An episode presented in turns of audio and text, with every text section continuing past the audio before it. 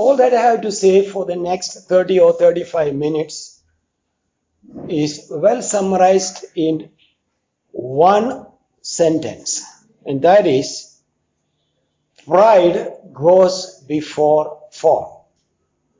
It's not my statement. This is what we find in Proverbs 16:18.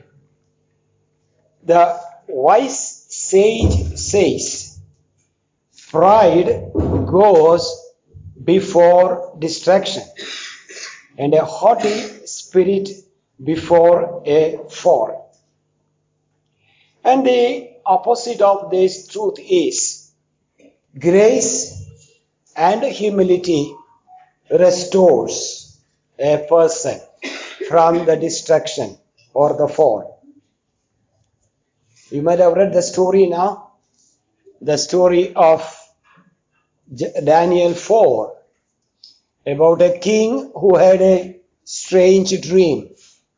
The book of Daniel is all about, the book of Daniel is all about, thank you, dreams and then hymns. The king dream sees dreams and there's an interpretation and the king praises God. Or the other way. And then Daniel see, sees dreams. It's a book of dreams. Let me tell you the story in a nutshell. King Nebuchadnezzar, or just read the ruler of Babylon at that time, had a stream, sorry, had a dream that really frightened him. Now you have dreams, I used to have dreams, and uh, some dreams frighten us. Some dreams comfort us. Some dreams warn us. Sometimes dreams are simple, the, the, the, the trick of our subconscious mind. Uh, that, uh, the trick that play, the subconscious mind plays. Here is a dream of a great tree, a huge tree. It grew and grew and grew, and its branches reached up to heavens. Not the uh, its top touch was reaching to the heavens, and its branches were spread all around. And then on the tree, the foliage was the foliage was very rich. And on the tree there was plenty of fruits. On its branches many birds came to rest, to roost, and under the shade of shade of the tree there were a lot of wild beasts which found shelter. While King Nebuchadnezzar was watching this tree, suddenly the Bible says, or the English Standard Version of the Bible says, a watcher came down from heaven. A watcher is a word which, which, which describes an angel or a heavenly being. A heavenly being just came down from heaven and declares something. Declares that let the branches be chopped off. And the tree, the branches are completely chopped off its leaves are scattered and its fruits are scattered, but the watcher, the angel says, just keep the stem, the trunk, a small trunk or a stem, and secure it with iron and brass belts. And the King Nebuchadnezzar woke up from dream and he was frightened. And he calls all the magicians, including Daniel. The magicians, as usual, could not do interpret the dream, and then Daniel comes and interprets the dream. He said, in, in, a, in a nutshell, this is what he said. Sir, what the tree that you sow is yourself, who has become very prosperous. The empire of Babylon, the emperor of Babylon, has prospered but the watcher came down and decreed this means God of heaven, the God Almighty has ordered that your prosperity, your splendor must be chopped off. You must be cut to size, literally say. God is going to cut you to size. He's going to chop off, take all the prosperity, splendor, and power from you.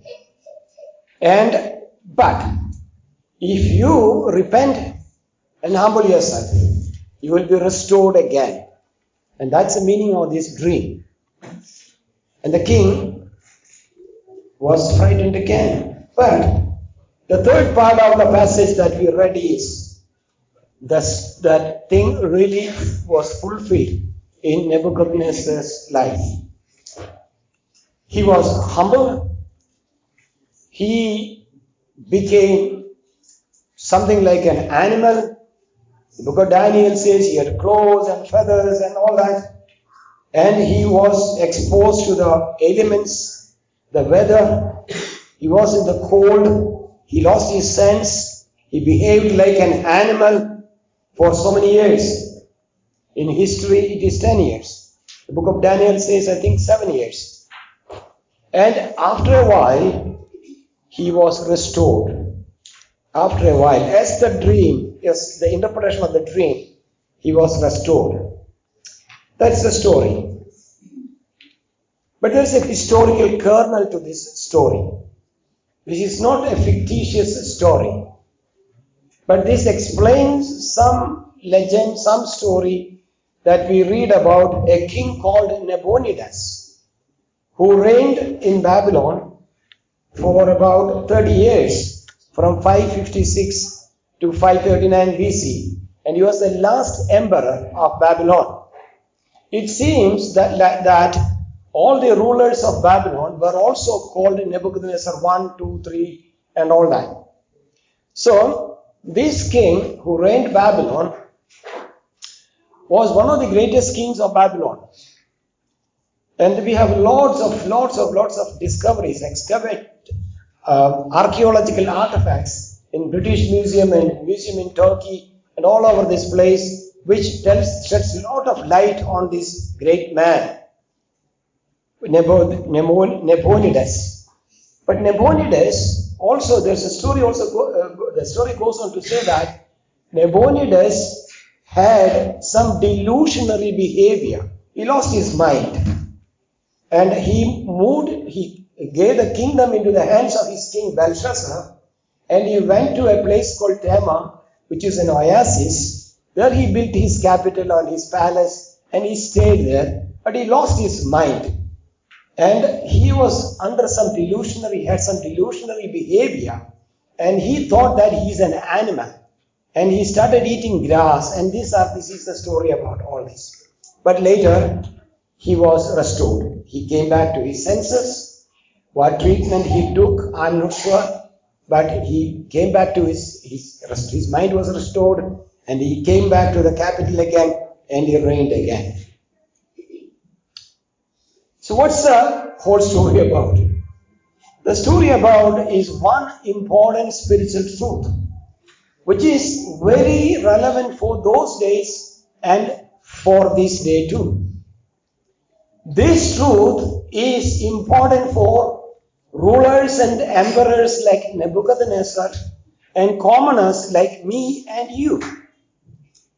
The principle or the Bible, biblical principle.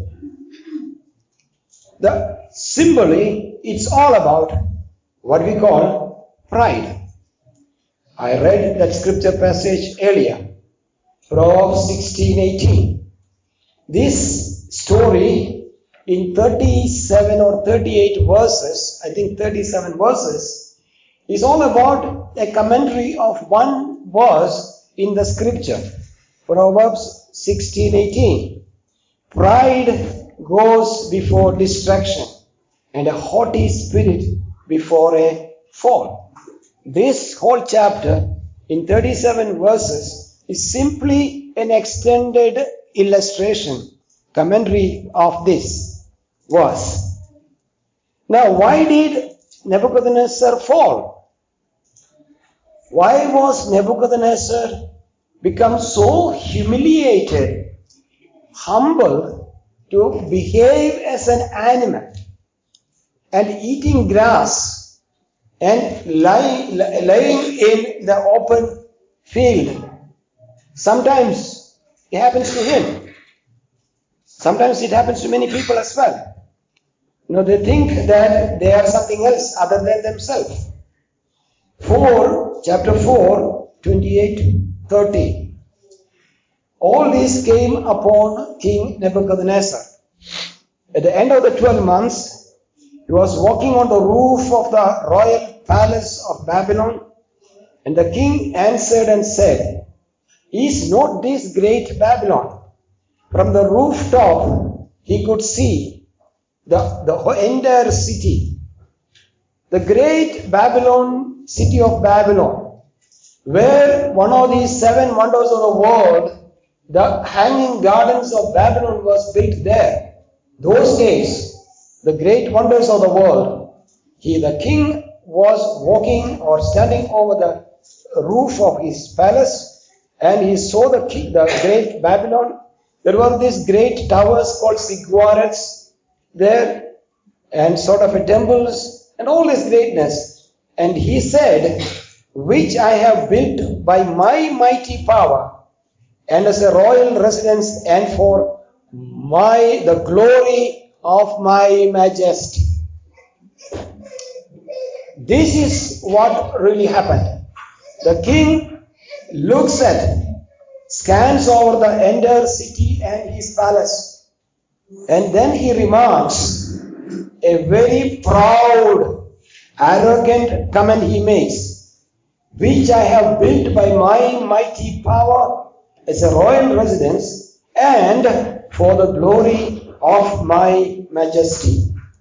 Now, next verse, could you display the next verse? And while he was saying this, while these words were still in the king's mouth, there fell a voice from heaven. This is not the dream. Dream was over. O King Nebuchadnezzar, to you it is spoken, the kingdom has departed from you. The judgment of God from heaven is uttered upon him.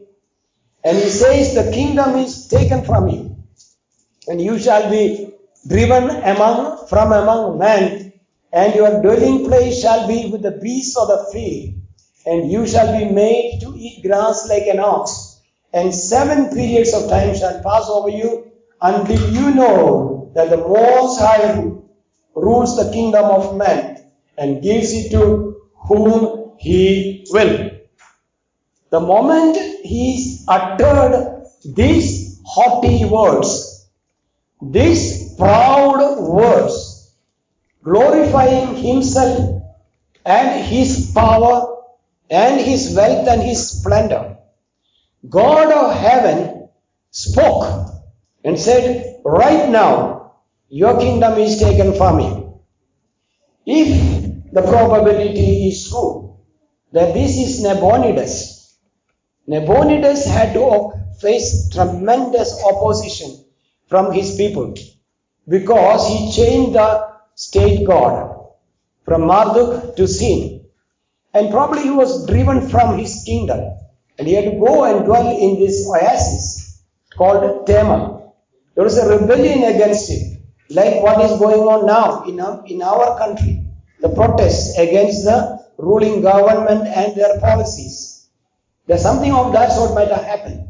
And he was forced to run to Tema, where he lived as if, or pretended himself as if he is an animal.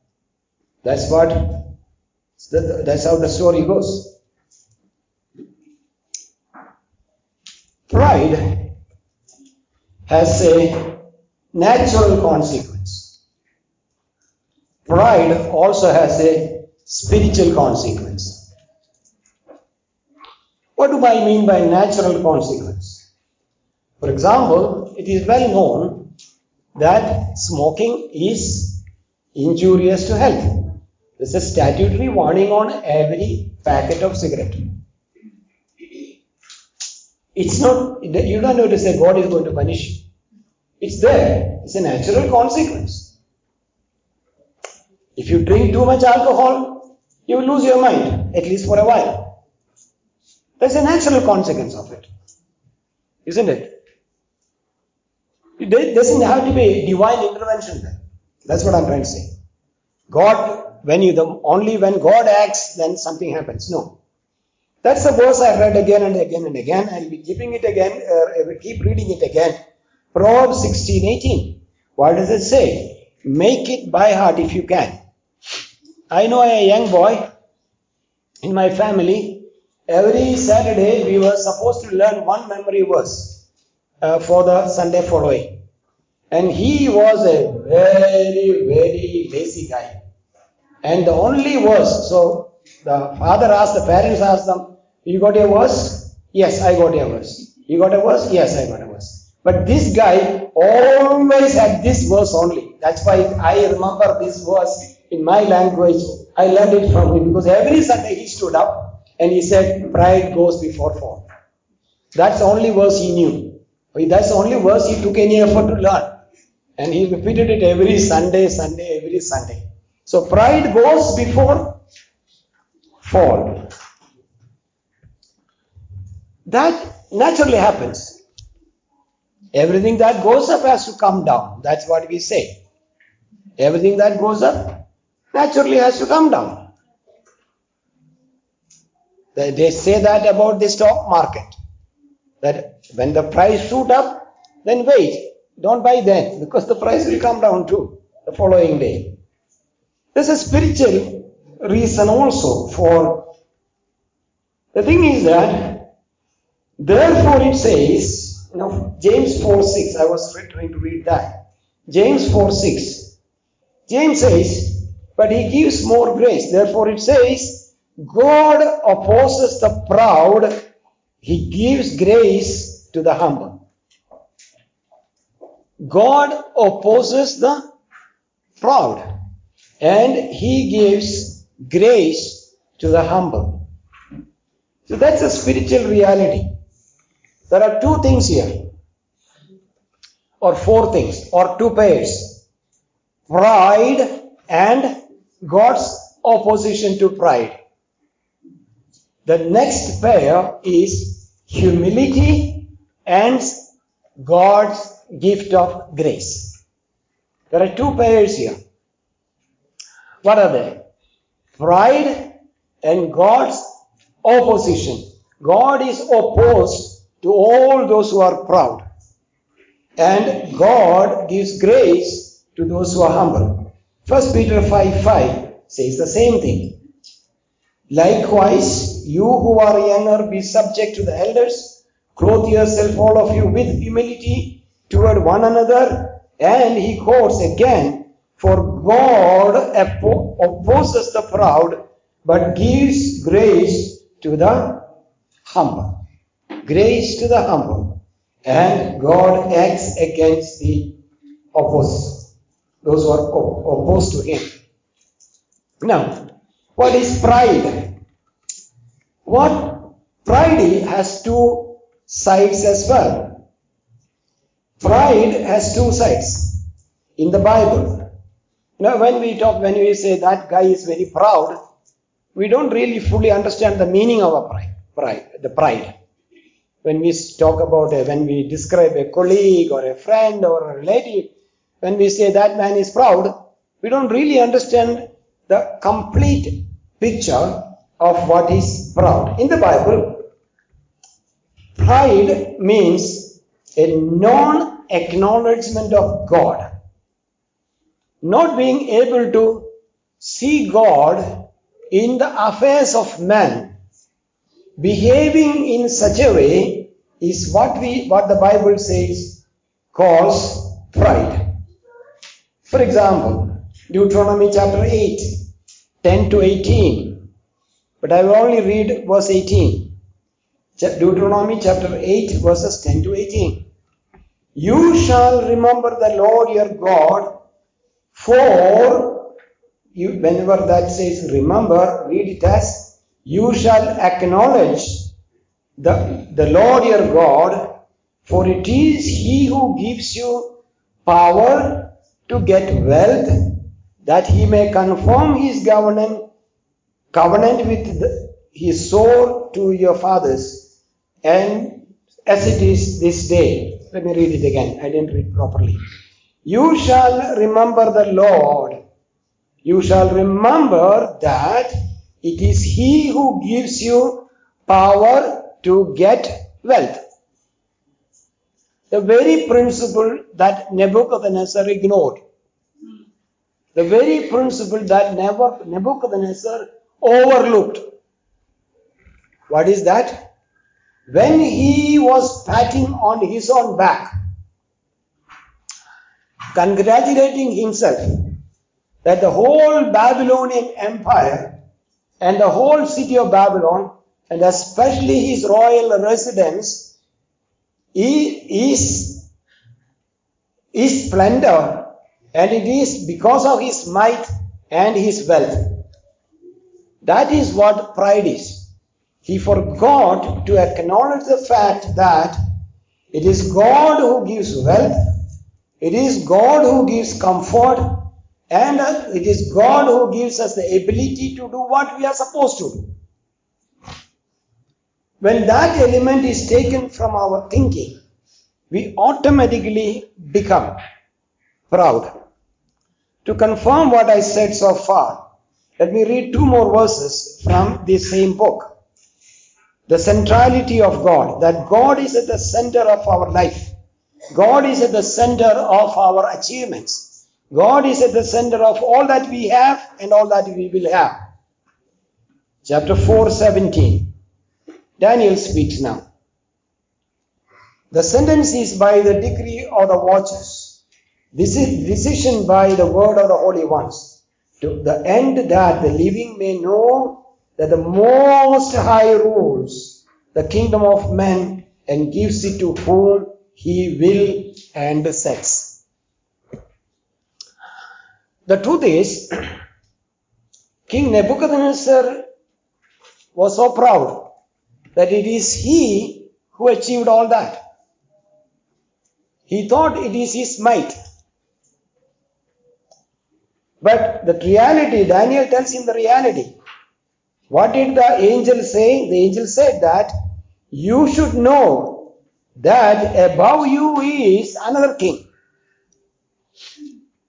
You, you are not the ultimate. You are not the Lord of all.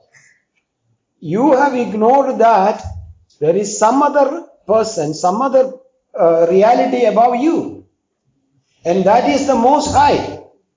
The Most High rules the kingdom of men. Not only that, He takes the kingdom from one person, He gives it to another person, and takes it from somebody else, that person, and gives to another person. All the kingdoms are appointed by God. God controls who rules what and how long. You have forgotten that fact. In fact, in the case of Nabonidus, who is also called Nebuchadnezzar in this book, the kingdom came to him through a coup. The great Babylonian empire was not built by him. It was built by another man called Nebuchadnezzar. It was extended by a king called Nebuchadnezzar I. And it was handed over to somebody else, his children. Nabonidus grabbed it from him, I just forgot the name right now, and by a coup, by a military revolt, the so the kingdom has passed, the Babylonian kingdom itself has passed many hands. You know it. Why do you forget it? But now, in history, Nabonidus happens to be the last king. And then when he came back after 10 years from Tema, the Persian king Cyrus took him, bound him, and we don't know what happened to him now.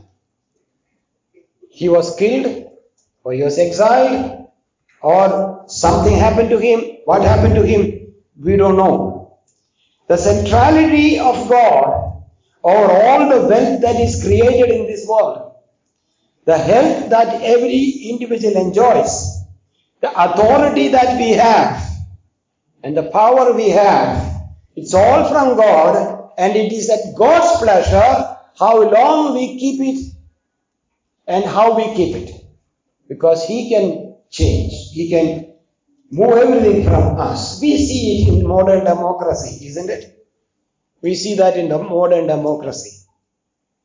We see this in even more modern monarchies.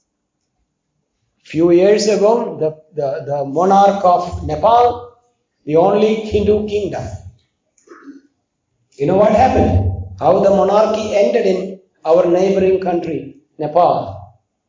Not a coup. Nothing happened there. One fine morning, one of the royal family members member walked into the room where all other members were there having a, a breakfast or dinner and he had scattered bullets at all of them, killed the entire royal family and finally aimed a gun, gun at him and he killed himself. In one gun, one load of bullets, the bullets were sprayed at the entire monarch, royal family. They all perished in one room together. I'm not saying it's a judgment of God, but I'm trying to say is that it's, it's all temporary. There is someone who takes decisions on such matters over all this. What happened? That 25, verse 25 also says the same thing. And you will be humiliated. You will behave like an animal. You will be exposed to cold and uh, heat and sun and all that. You will be eating grass like a cow. And verse 25, the last sentence says, Till you know that the Most High rules the kingdom of man and gives it to whoever he believes. Anyway, sorry. That you will be driven from man, and your dwelling shall be with the beasts of the field. You shall be a made to eat grass like an ox, and you shall be wet with the dew of the for the seven periods of time shall pass over you. So that's the spiritual side of pride. Ignoring God, God's power, claiming God's glory for ourselves, exalting ourselves, bypassing this truth that God reigns. Let the nations shudder. Pride is also, even in other sense, is a very risky thing. What is pride? Pride is an overestimation of ourselves. That is what pride is. Pride is estimating an overestimation of ourselves. That is, imagine that we are more than or what we are. That is what pride is. If a woman thinks that she is the most beautiful woman in the world, nobody can stop her. If somebody thinks that I know it all, nobody knows as much as I know, that is what pride is. If somebody thinks that I am the wealthiest person in this world, that's what pride is when he is not or when she is not. That is what pride is. Pride is a very risky behavior. In a way, a person who is pride is standing on a very, very slippery place. It can trip him in both ways. Pride, I would say, is a delusionary behavior. What is delusionary behavior? Delusion is sort of a psychological problem. Delusions are psychological problems. When we regard ourselves or persons or objects outside the self, or having some false belief, I'll give you an example to explain that. A persistent false belief about oneself and others. It could be other things as well. And that is what the delusion is. So pride is a form of delusion. It's a persistent false belief. During my student days, during my psychology degree, I came across a man, I met him, given this illustration a number of times here. You know, a patient, a patient who had a high delusionary behavior. And in one of my uh, sitting with him, sessions with him. He told me he's a Catholic, by the way, happens to be a Catholic. And he said, I said, why you, Mr. So and so? He said, you know that I am made a saint by the Pope. I was stunned. Here is a living saint sitting in front of me. And uh, he thinks that he is saying something. I forgot his name. So he, he has a false belief about, about himself. A false belief about himself. That he is a saint canonized by the Pope in Vatican. And he said he has a letter at home and all that. To that effect, being canonized. Have you come across a living saint in Catholicism? They never do that. They never canonize a living saint at all. Never canonize a living saint. Because it's too risky to call somebody a saint while they are alive. Because we don't know what they will be doing after they are canonized. So Pope is very wise. but New Testament takes that risk, you know that. New Testament will take that risk. The problematic, the most rebellious, divisive church in Corinth, where Paul opens a letter saying to the saints in Corinth, because irrespective of what makes you a saint, we'll talk about it another time, is not what you do, what you are in Christ. That is the secret of that. Now, a persistent behavior. And this man also told me some other thing. He said he has he is going to build a canal from Bund Garden, those who know the geography of Pune knows it, to right into the center of the city so that we can avoid all traffic jams. What a bright idea. So that is delusion. Delusion is a false, persistent belief about yourself and about others. Now, this is exactly what pride is. Pride is a type of delusionary behavior. That is, you think you are great and greater than others, and all that you are is because of your effort and your achievement. Now, when we reach that level of delusionary behavior, it can tip this way and the other way, to this side and to the other side. This is what happened to Nebuchadnezzar. He, his delusionary behavior, he thought there is none above him. He is the ultimate. All glory belongs to him. But the same delusionary thinking tips in the other direction when God judged him. How did he tip? From that delusionary, you know, the megalomania, his delusionary thinking tipped to the other side that he started thinking another false belief set in his mind that he is a wild beast eating grass, exposed himself to the cold winter, slept outside, you know, walked in the sun. Why? Again, delusionary behavior. Ever our mind becomes proud. Think this, remember this, that same thinking can go in the reverse gear as well. The same thinking when you think that you are the most beautiful person in the world, that delusion can take you to the entirely other direction as well. One day a lady sat with me for counseling and I asked her, what is your problem? She said, I am the most ugliest person and I am depressed. I said, you are not ugliest person.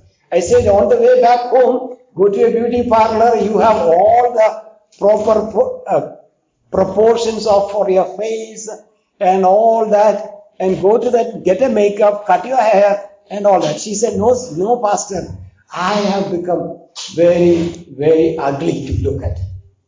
And I said, no, you are not. And she said, I am.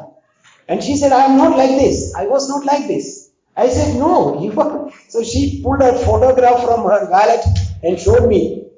Asked her, look at this. This is what I was. I said, what happened to you? She said, I had a bad haircut. And after that, I have become very ugly looking. I said, hair will grow back. See, I mean, don't take my example. I, say, in normal case, gray hair will grow back. I tried to convince her to correct her false belief about herself. But she was not willing. You see that delusion? You grew up with this pride that you are the most beautiful person in the world. It was a delusionary belief, that is, it was a false belief about yourself. And that on the same coin, it flips. Then you think that you are the ugliest person. The problem is not your appearance, your belief. Nebuchadnezzar's problem was pride, which in psychological terms is simply a delusionary behavior. Whenever you are proud, this is what my, uh, this is warning I draw from this. Any moment I think that I am the greatest, the greatest singer, greatest pianist, greatest speaker, greatest artist, I should know that it is a delusionary behavior. It is a false belief. All false beliefs can go in any direction. Any false beliefs can go in any relations.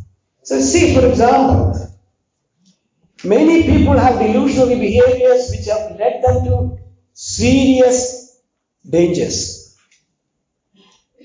I know people who would take huge business risks, delusionary behavior, think that they can do it.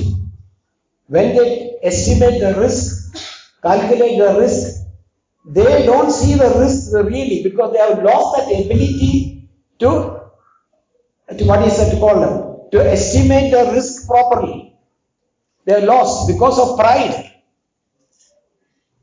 They have lost that, that, that ability to have a proper estimate.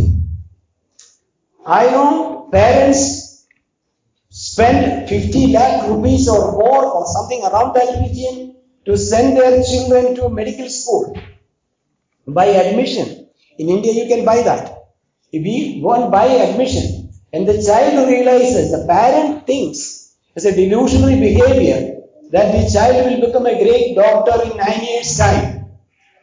But that is not a proper estimate. It's a proud because I have 50 lakh rupees to spend. But the child doesn't do that and then comes back, leaves that course, and 50 lakh goes up in smoke. People have run into marriages or in marriage, they think that their spouse is not as the proper match for them now because they have become so great. I know a man who has got a PhD, but he started at a very low level, but he climbed the career's ladder and ultimately he got his PhD. But his wife could not travel with him in the same route, in the same trajectory. She is still where she is when they got married. And this man speaks about, I mean, deals with his wife, speaks with her and all that with utter contempt. I said, what's going on here? Because you have a degree and your wife was cooking and washing all the way while you were trying to get this degree. You have looked down upon her. That is pride. This has broken marriages, brothers and sisters. This has broken church life. People walk in and walk out of church because they have a very delusionary behavior. They think they are something and they are not getting what they think they are. Understand what I'm saying? It's false spiritual life. That's why it's that's why the word of God says pride goes before fall. Now The second half of the story, the story doesn't end there, as you know. I already told, I already told you the story.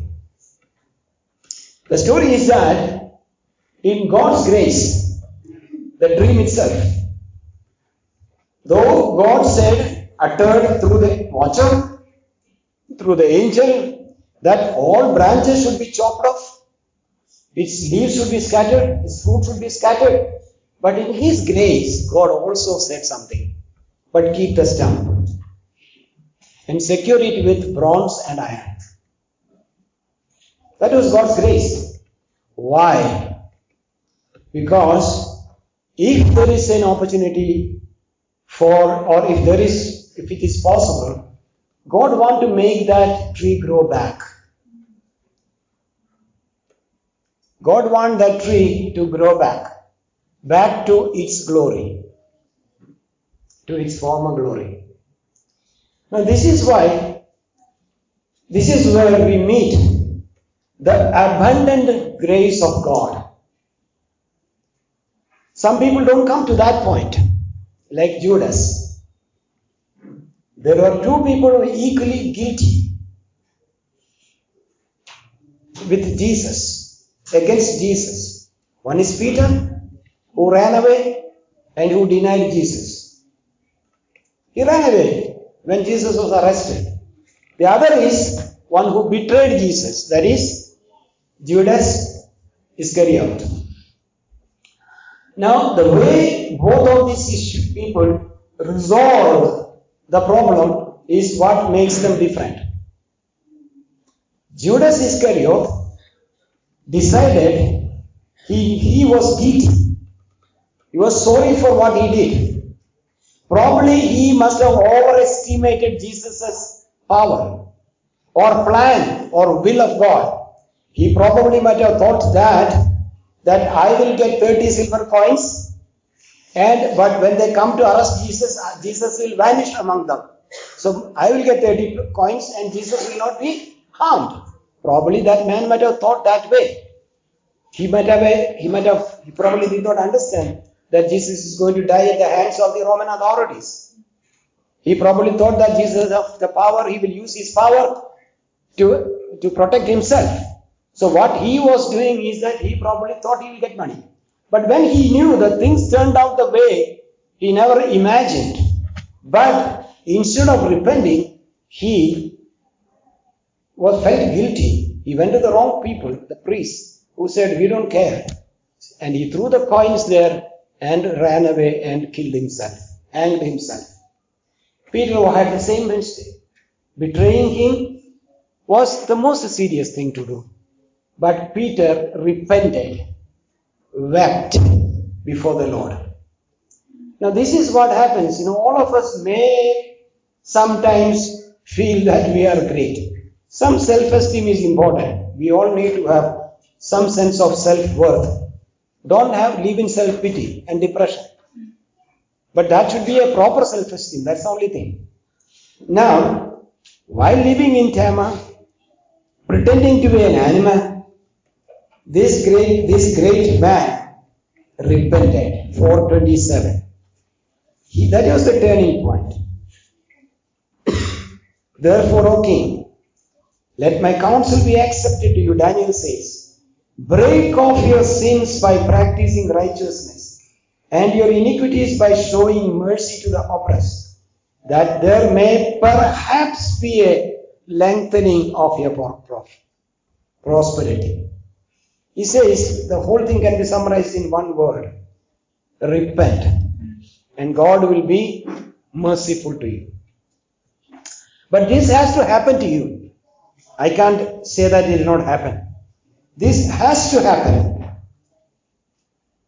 But if you repent, your prosperity will be extended by God. And God did do, did do that. This man in chapter 4 verse 34 not only repented, he lifted his eyes to heaven. Verse 4, 434. Nebuchadnezzar restored. At the end of the days, I, Nebuchadnezzar, lifted my eyes to heaven. So far, he could only lift his eyes to the end of the to the horizon, the limits of the horizon, and see the expanse of his empire. His view, his sight was horizontal. He had never looked up to heaven. The angle of your sight, view, vision decides who you are, who I am. If you can only see yourself, or if you can only see what you have gathered, that is where a person fails. If you can only see yourself and all around us horizontally, all around what we have gathered, then our view is limited. But a vertical view, looking up, this is what happened to Nebuchadnezzar. And I lifted up my eyes to heaven, and my reason returned to me. My reason returned to me. I was behaving irrational so far, and I blessed the Most High, and praised and honored Him who lives forever. For His dominion is an everlasting dominion, and His kingdom endures from generation to generation. What happened in this verse? Nebuchadnezzar, his reason returned to him, and he looked up to heaven. He had a vision of God, and he acknowledges he acknowledges God's due place in his life and the affairs of all men, and he humbles himself. Now, what is humility? Humility is to acknowledge the place of God in our life. In the Bible, humility is a simple thing. Simple definition is the way we behave when we acknowledge God's due place in our lives. Where is God in our life? That decides whether you are, whether I am humble or proud. When I cannot see God in my life, I become proud. Because all that I have is mine. All that is, Ah, all that I have is, is are my achievements. And all are for my glory. That is where that is when pride sets in. Humility leads to a vision of God, and that leads to a restoration. Now, the main thing in worship, why we are not able to worship properly? Because we have lost the vision of God. We are not able to look at God. And as Deuteronomy 8, 10, 18, I read it once or twice already. Acknowledging, let me read it one more time. There's no problem reading it one more time. For it is God, verse 18, for it is He, you shall remember the Lord your God, for it is He who gives you power to get wealth, that He may confirm His covenant that He swore to your fathers as it is this day. Amen. Repentance, turn, acknowledging God, glorifying Him. And that's what humility is. Let me conclude with this. What did I learn from this? I learned a very powerful lesson from this. And my desire is that we all learn this and keep it. And make sure this guides our thinking and our life. That all that we have, all that we are, and all that we are not are because of God. We are not alone in our life. There is no self made man or woman. There's only one reality that all of us are what we are because of God. have you come across self made men and women? Yes. Some people say he's a self made man, self made woman. But there is nothing like that. That is a worldly way of thinking. God exalts one and God dethrones one too. God appoints you as a ruler and your kingdom will be taken away from you and given to another person as well as the most high desires. That's the reality. Now let me lead, leave this sermon, conclude it with one question. For us to examine our own life. Where is God in our life? The place of God. There are three possibilities. In Lake Nebuchadnezzar, God was nowhere in his life. There are three possibilities.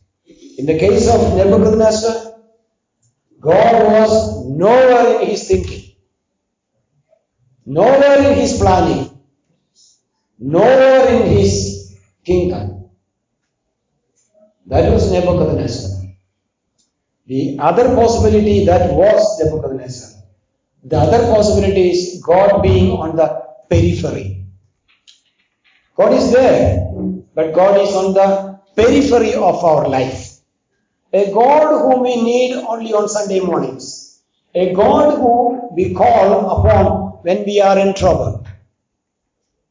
The third and real option is God being in the center of our life. Center of our life. That is a life of worship. A life of worship is when we come to that reality that God is at the center of my life, my thinking and my behavior, my attitude, my value system, my relationship. In everything, God is at the center and all other things are oriented with around this center only. With only this center. When you get married, tell your spouse or before when you are, I'm giving you some examples. Tell the person you are going to get married. Say, we'll get married, we'll hope to have a good life together, but God should be at the center of our life. Either of us, no. The life, the marriage will be built around with God at the center of our life. That's the first decision that you should have. It is not who will work, how many children you will have, what job will you do, where will you migrate. That is not the discussion. The main discussion, main decision to be taken should be where will be God in our life when we two get united. When you move to a new job, better or bad, ask this crucial question. Where will be God or where is God in this life, new life, new phase of life? Even when you move church for various reasons like transfer, job, or buying a new house to stay or moving your um, your flat or whatever it is, whatever it is, ask this question: Is God at the center of this church? If not, run for your life. When you set up a business, ask the same question: Where is God in this life?